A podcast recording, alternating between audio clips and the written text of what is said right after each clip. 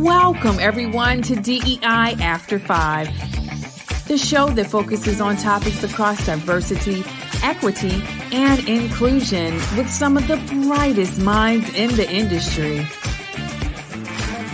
Here's your hostess, inclusive culture curator, and coach, Sacha Thompson. Hey everyone, and welcome to this episode of DEI After Five. If you have followed me for any time or any length of time, you know that I spent 10 years in the tech industry. And part of that time, I really started working with a lot of teams and organizations that focused on startups, particularly um, underrepresented startups. And what I found was there was so many organizations or so many companies that were starting out that were struggling um, and it, they didn't need to. Uh, there were so many resources out there but then also the process is just so difficult to kind of get through. And so we're going to talk about that a little bit today. And so my guest today is brooke daniels who is the ceo of daniels and company. Um, and we're going to talk about you know what it means to be in the space, what it means to work with venture capital, all of those things, because I think that there's so much to unpack when it comes to diversity, equity, and inclusion, particularly in this space. So, Brooke, welcome to the show today. Thank you so much for having me, Sacha. Thank you. So, Brooke, before we kind of dive into the the meat of our conversation today, can you tell folks a little bit about your company and how you even got into this space? Absolutely. So, my background, like yours, is also in tech. So, I've spent the better part of my career working in high growth tech startup companies, but also at large tech companies. I uh, have spent five years at Salesforce and then at Salesforce Ventures. And uh, because of that experience, similar to what you shared, I really felt a passion to bring this knowledge of what does it take to build a successful company to more entrepreneurs and founders. And that was really the spirit of starting Daniels and Co. Uh, my husband and I have also been entrepreneurs. We had a food truck in our 20s. He's a chef. We've had an e-commerce company. And now we both focus on businesses that wrap our arms around the entrepreneur. Uh, and so I really support that go to market uh, strategy consulting. I'm also starting to move into the wellness space, which is something that our founders need. Uh, my husband mm-hmm. also supports uh, founders with understanding and accessing uh, business credit and funding. I love it. I love it. And there's so much to dive into with all of that because it's really important information. One, especially, you know, there's been research that stated, particularly after this pandemic, um, the number of underrepresented, specifically Black women going into entrepreneurship has almost doubled. Um, and so, with that, we also know that less than 1% of VC funding goes to Black women. And so, what are some of the things that people can do if they're interested in actually starting a business, right? You can't just say, oh, I'm gonna start a business today. What are some of the foundational things that they really need to think about or do as they're thinking of going in this direction? Yes. So, a lot of a lot to unpack there um, but but i would say actually the first thing i would have originally told you the first part was around business strategy but i'm actually through my own mindfulness journey learning how important it is for us to really take care of ourselves and so i would say for anybody out there that is trying to start a business and i think especially for minorities especially for black women who carry so much we have to find and make space to even have the room to be successful with our business. And what I mean by that is um, unlearning sometimes the uh, skill of multitasking, which mm-hmm. we're all like really great at, but like actually taking that time, right, to make space for you to be whole and be creative. So when you are creating that that business, you're able to really tap into your best ideas, right? You're feeling energized and really powerful to take on this journey that's entrepreneurship. And so I think step 1 has to be in that wellness space to then set yourselves up to be a great entrepreneur and founder. I love that. Um and the reason I was just like, mm-hmm, yes, yes, yes, is because one of the things that I started doing when I first went into um, consulting work was journaling, right? Because like you said we have lots of ideas and i would have tons of ideas and write out an idea per page so that i just had this place to dump all of these thoughts. Um, and then I would go back and say, okay, what's still bubbling up for me? Like what's still pulling at me to dive a little bit deeper into? Um, and I found that it was a great way to kind of focus where I wanted to put my energy, also see if ideas connected, where, okay, I can see how this fits into this. And so rather than trying to multitask and, and do it all, it was very focused and targeted. Um, and I can really do that deep dive. So I, I truly appreciate what you just said because that's actually how DEI After Five started, right? It was an idea in a journal that just kept coming to me, and I just started to make do iterations of it until the timing was right and you know everything else kind of aligned. So thank you for that. But you you know you also spoke about you know putting that business plan together um and I want you to talk about that a little bit because there's also some other thoughts around that business plan process that I think may have shifted a little bit. And so I want to hear your thoughts. But can you tell us a little bit about that whole process too? Absolutely. I think it's another critical component to starting a business. And I've talked to so many founders who are like, can I just pay someone to do my business plan for me? And I actually tell them I advise heavily against that because the building of that plan, I think, is actually when you start to really sharpen your idea. Mm-hmm. And so for me, there are a bunch of people out there that have really great ideas. They see problems that need solving and they have an idea of how they can solve it. But a great idea doesn't make a great business mm. right? There's a lot of things that go into making a business sustainable, and we've seen a lot of great ideas fail, right? I think right now we're watching Carvana that has an amazing mission. You think we would love it. We don't have to deal with used cars, you know, salesmen, that pressure anymore. And yet their business is plummeting right now, not because it's not a great idea, but there's so much more that goes into it. And so, yeah. um, key components that I always advise people to look for when they start their business is one, take the time to do the research on the competitive landscape. Mm-hmm. There's almost always someone uh, in that space, and you can learn a lot from your competitors. Who is their audience? Who are they talking to? What gaps are there in the audience, right? Who are they not talking to? Sometimes that can be your niche. If you've mm-hmm. heard the mm-hmm. slogan, uh, the riches is in the niches. Yeah. And really getting narrow on who your customer is. Um, I think a lot of it is in around once you define that customer, doing some research and testing early to make sure that you're solving a problem in the way that your customers want it to be solved. Absolutely. Sometimes we think, hey, I, am solving this problem. People are going to buy it. It's amazing. Go talk to them because you may learn that actually they want to solve it a different way. They may help you get to V2, right, of what you're thinking about uh, in a very quick way by just talking to customers. So that's a critical part. Um, and then obviously the business model. How are you going to make money? We have to be honest. I know the number sometimes can be intimidating and almost an afterthought, but you really need to get in the nitty gritty around the numbers, understanding runway, thinking about your pricing.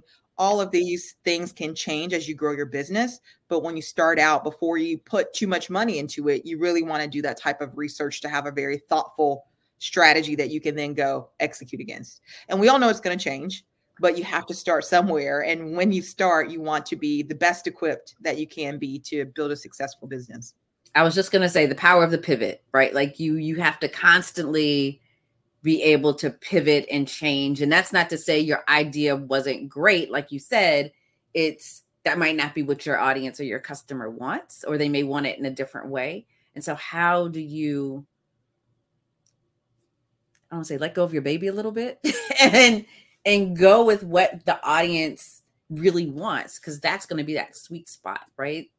Um you know the other thing that came to mind there's a book called um it's on my bookshelf blue ocean strategy that um kind of touches on what you were saying right? It's understanding that who's which part of the audience is not being spoken to right? That's the blue ocean. That's where there's less competition. That's where you really need to there's opportunity there. And I think what we see so much, um, particularly people of color, is we feel like, okay, we're not the audience, so we want to create it.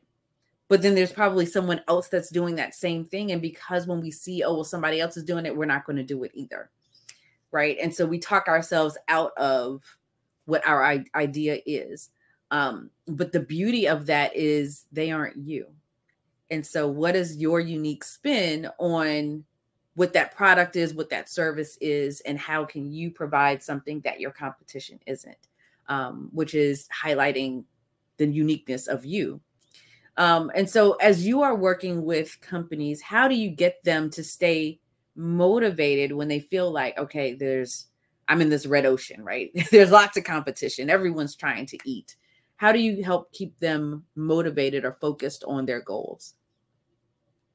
Yeah, so I think a lot of that actually goes to the heart of the entrepreneur and staying focused on their why. Mm-hmm. Like, yeah, why did you get into this to begin with? And most entrepreneurs I work with know their why. It's usually deeply personal when they decided to take that plunge into entrepreneurship because it, it, takes a lot to get to the point where you're really ready to launch something.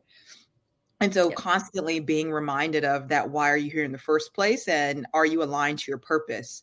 And I think mm-hmm. entrepreneurs mm-hmm. that you know stay true to that north star are the ones that can make it through a lot of the struggles of, of entrepreneurship um, you brought up a really great point too around the blue ocean versus the the really crowded area the other thing i talk to a lot of entrepreneurs about as well is leaning into that uniqueness yes. but also thinking about your moat which is just mm. business terminology that talks around how are you going to protect yourself from competitors uh, and a lot of people think about that as an afterthought. I've been bringing it up as a lot because I find finders that are building and they're like, well, no one else is doing it right now. And I'm like, well, if you do everything that you say you're going to do, and if you're as awesome as I think you are, trust me, other people will come. Yeah. And so, really doing that research early to think about how you not only differentiate it when you start, but how are you going to continue to stay differentiated uh, as you continue to grow? Absolutely. And it goes back to that power of the pivot, right? Where you might need to change a couple of things. I know I have pivoted a few times um, with my business, but my ultimate goal has remained the same, right? Like the work remains the same. It's how I approach that work or who I go to um, as my target audience has morphed, right? Over over time, and I think that that's okay. That's this work. Um, and and the ultimate goal. So I appreciate you saying that, you know, why you find understanding your why and stick sticking true to that. You know, so Brooke, I want to do a little bit of a pivot because when we t- when I talk to folks or when I was in tech and talking to folks around building their business, they have this great idea, they have the marketing plan, they have the business plan in place, but they're going to pitch their idea and the the funds aren't there, right? People aren't just getting getting it. Um, and like I said earlier, less than one percent of VC funds goes to particularly specifically Black women. Um, but when you look at underrepresented communities as a whole, very few dollars go to um, underrepresented communities when it comes to venture capital.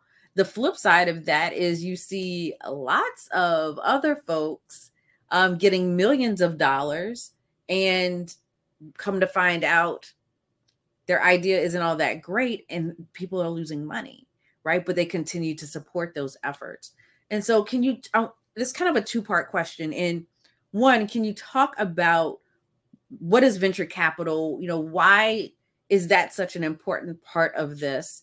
And the second part of that question is specific to underrepresented communities. You know how can they get some of that funding um, when they already know those those odds are against them? Absolutely. Um, so so venture capital um, really exist to provide outside ret- uh, outsized returns and I mm-hmm. start there because I do think a lot of people feel like venture capital, the nature of it isn't investments for returns, but it is. Right. And so the investors that you're working with when you're asking for funny, uh, funding are supported, most of them at traditional funds. Now, I've spent my uh, my VC career at Salesforce Ventures, which is a corporate VC.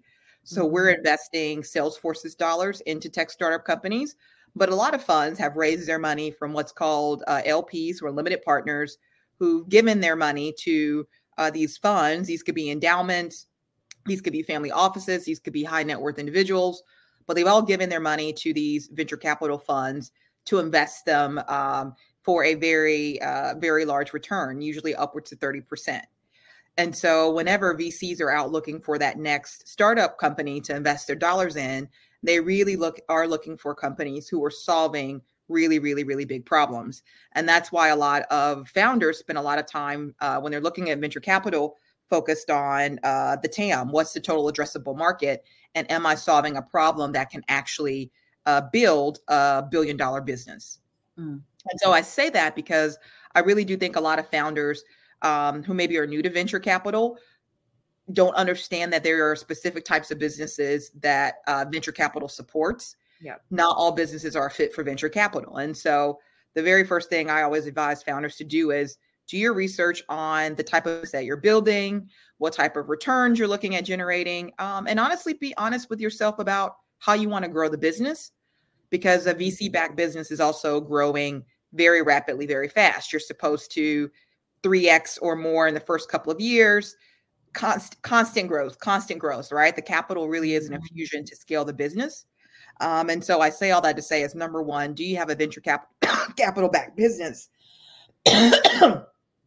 And understanding what metrics um, a vc is looking for for your specific industry and all of that you can google search and see what those metrics are and if you do want to go to after vc money make sure that you're going to hit those metrics so set yourself up for success if that's the route you want to go um, for part two on your question, as it pertains to uh, minorities and minority women, women definitely underfunded in VC, and they're still underfunded, not even just from the amount of venture capital that goes to minorities, but also uh, the size of the deals. So not only are we um, underfunded by a percentage, even the founders that are getting funded are getting less money per round compared to their white and male peers.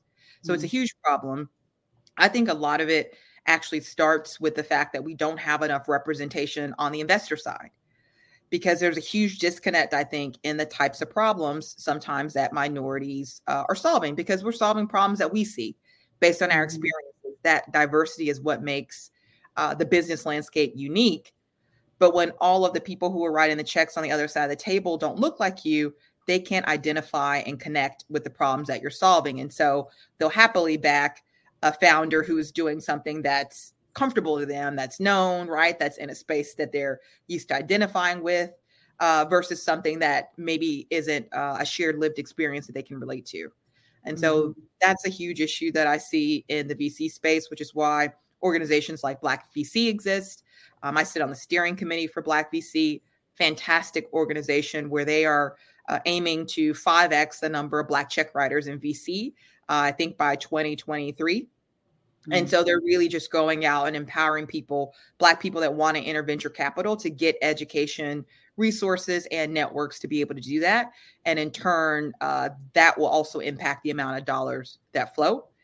Um, and the only other thing I'll say is for founders who are thinking about uh, trying to raise, understanding some of the obstacles that are stacked against them, uh, the network is everything. So you really do mm. have to get out there, meet people, get connected with other investors. I would definitely get connected with, if, if you're a Black person, the Black investor community, because sometimes, even though they may not be able to write a check for you, if it's not a match for exactly what they're doing, they can give you helpful feedback.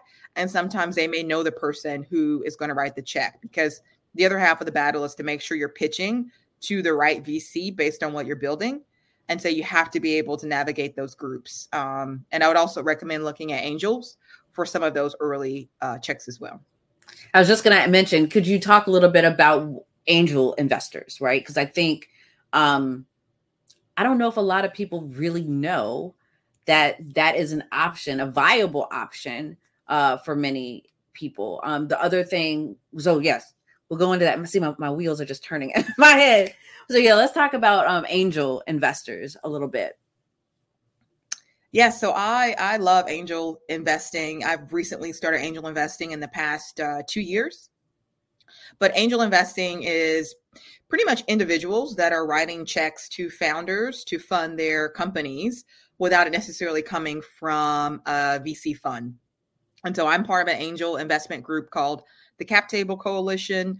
Uh, it's a group of angels that are all Black and Latinx. Uh, and our mission is to help diversify the cap tables. And so we're having a conversation a lot right now around representation in companies and making sure uh, they have uh, minorities and also women in those companies we are tackling it from the cap tables, which are uh, which hold the investments for that company, and saying that those tables need to be uh, diverse too, because it's also very limiting from a uh, wealth building perspective when we're not able to take part in investing in uh, top deals. And so that's the spirit of angel investing. You can sometimes work with angels uh, directly who will just write checks. They're usually smaller. You see some angels that might just write checks as small as 5,000, 10,000 and up. Uh, but I also think it can be powerful to get in front of angel investing groups where they will pool their cash to um, to write checks and support founders. Sometimes being the very first uh, checks that a lot of founders receive. Absolutely, and I think that this is so important because um, a lot of people underestimate the amount of money it takes to run a business.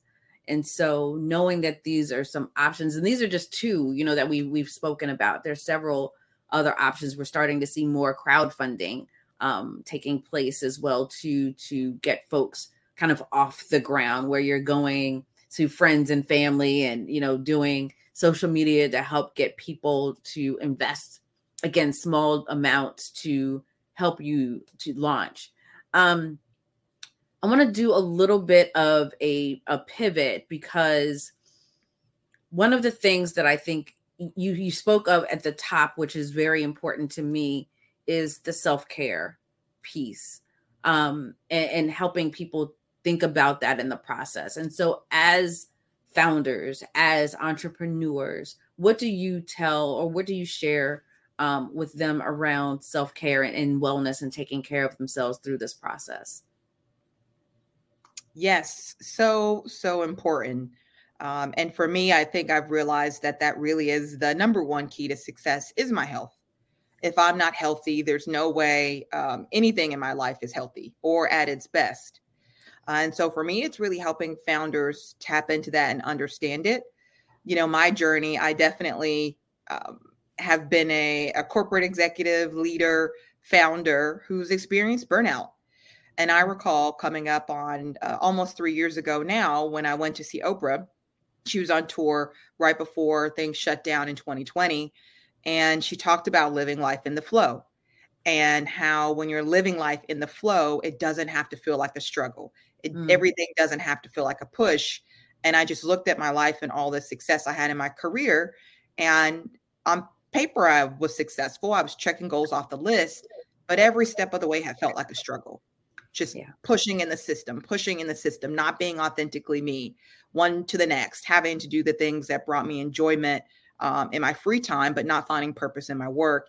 And Oprah really convinced me that you could live another another way, right? There was a better way to do things. That kicked off my meditation journey. I started with her a 21 day meditation that she did with Deepak Chopra. Everything in the world shut down. Um, my sister ended up passing away in June of 2020 which further made me reevaluate uh, time and how I was spending my time. Uh, and so from there, I continued down this mindfulness journey and really understanding um, how to become more present, how to become mm-hmm. more aware, and understanding that I could have success and joy at the same time, which was really new for me. I didn't know that I could, I could have success and feel good at the same time. And so I start by just telling founders more about my journey and relating to kind of where they're at and just emphasizing there is another way. Oprah said there's mm-hmm. another way. Warren Buffett comes out and says it all the time. If you want to make money, the best way to make money is to follow your purpose. And so, mm-hmm. really getting people to to take the leap, I guess, and get past that fear, because we've been mm-hmm. taught that success looks one way, and we have to get over that fear to try it a different way. And so that's kind of where I like to work with founders is in that space of what if what if the way that you were successful in your business looked different where you were rested where you were healthy where you had time to be present and have healthy relationships would that be great if that was actually the way that you could grow this business to something even bigger than you imagined? Uh, and if you can make that mental shift and be open to doing things differently and thinking success could look different, that's where we start to make shifts. Um, you are really my language. You know what I mean? You got to start there. Though. You have to believe it, right? And be open to making that shift. But once you make it, you won't go back because it doesn't take long for you to realize, like, finding stillness at the beginning of my day, right? Brings yeah. me present. You understand and appreciate how right now, Sacha, we're very present in this moment, right? And mm-hmm. how all opportunity is created in the present, right? And so it all starts to click once you open it up. And if I can get people to just open up and think through things and try uh, approaching life and the way they run their business a little different, usually the rest starts to kind of fall into place. You are absolutely speaking my language. Um, and I think probably around that same time, um, I kind of came to that realization too, right? Where I was leaving corporate and I was like, I can't continue to function the way that I've been functioning throughout my career because I see my health declining.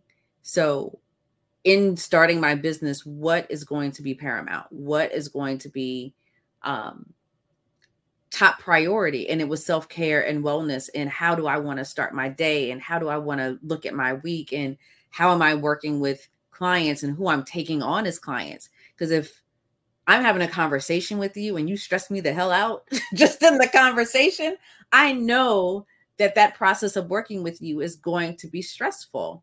Um, and not the good stress because there is some good stress that you can and challenge and push you outside of your um, comfort zone but your body will tell you like it will manifest in your body and if it's not something that's supposed to be aligned with where you are so i love what you said living in the flow because we oftentimes feel like okay i have to be the salmon and push upstream and you know fight to try to get to this next point where it's like mm, i can use that energy elsewhere right let me just woosah and, and, and see what that looks like and what opportunities come available um, to me with that.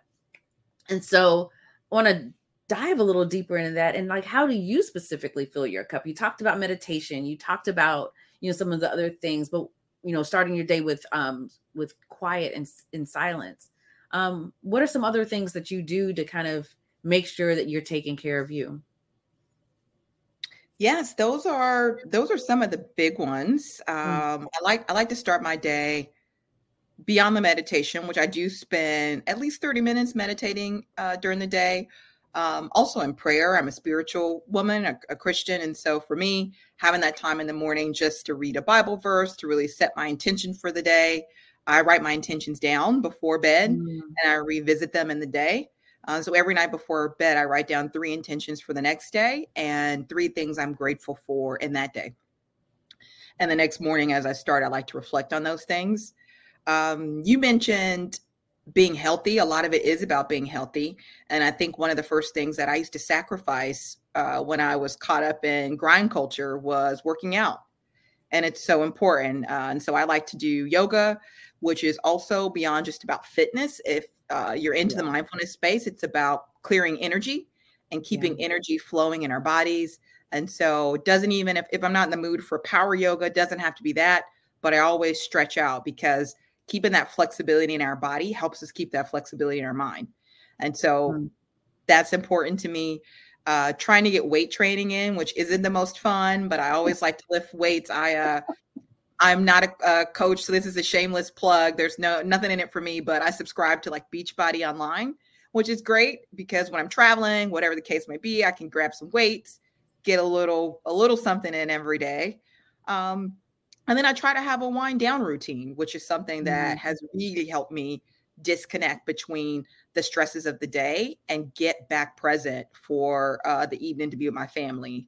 So, the end of the day, I always save time now to do some type of wind down routine, whether that's listening to music, could be candles or burning sage. I, uh, as part of my practice with becoming a meditation coach, I've moved to meditation twice a day. Uh, and mm-hmm. so I listen to the Chopra app, whatever it may be, but I wind down some so I can make a distinction between my workday and then getting back to my family relationships at the end of the day. I love it. I love it. I love it. And I do weight training too, twice a week. And I do it with a women's, all women's weight training group. And there's power in that too, right? And supporting each other. And it's, it's just wonderful. So, Brooke, how can people get in contact with you if they want to follow up, or if they want to learn more about what you um, and your husband do? Absolutely. So, my website is thebrookedaniels.com you could definitely check out more there on my story and some of the services I offer. And there's also a contact me form if you want to send a note and get in touch. Uh, we are launching some new services coming out more around that wellness space and bringing that to founders. All of that should be launching by February 2023. So, super excited about that. And we didn't dig in a lot, but uh, my husband, his business is around business credit and business funding. So, if you're not VC uh, building a VC backable business, but you do need to tap into other resources. We help founders understand the power of business credit and how you may be able to tap into more traditional financing. Uh, and that website is uh. That's uh, A L S A C E legacygroup.com. And if you just want to follow along for more conversations like this, you can always check me out on LinkedIn or Instagram at the Brooke Daniels.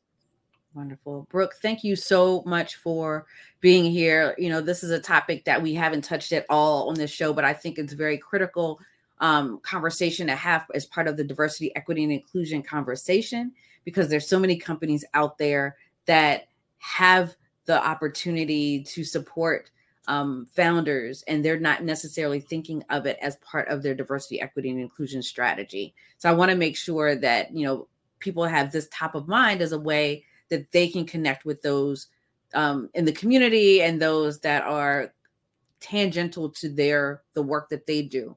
So thank you again so much for being here with us. Thank you all for watching and being a part of this conversation. And as always, you can follow us on YouTube. You can follow us um, on social media. Please be sure to subscribe um, to this channel or continue to follow us on your favorite podcast platform. So thank you all for being here. Have a good one. See you next time.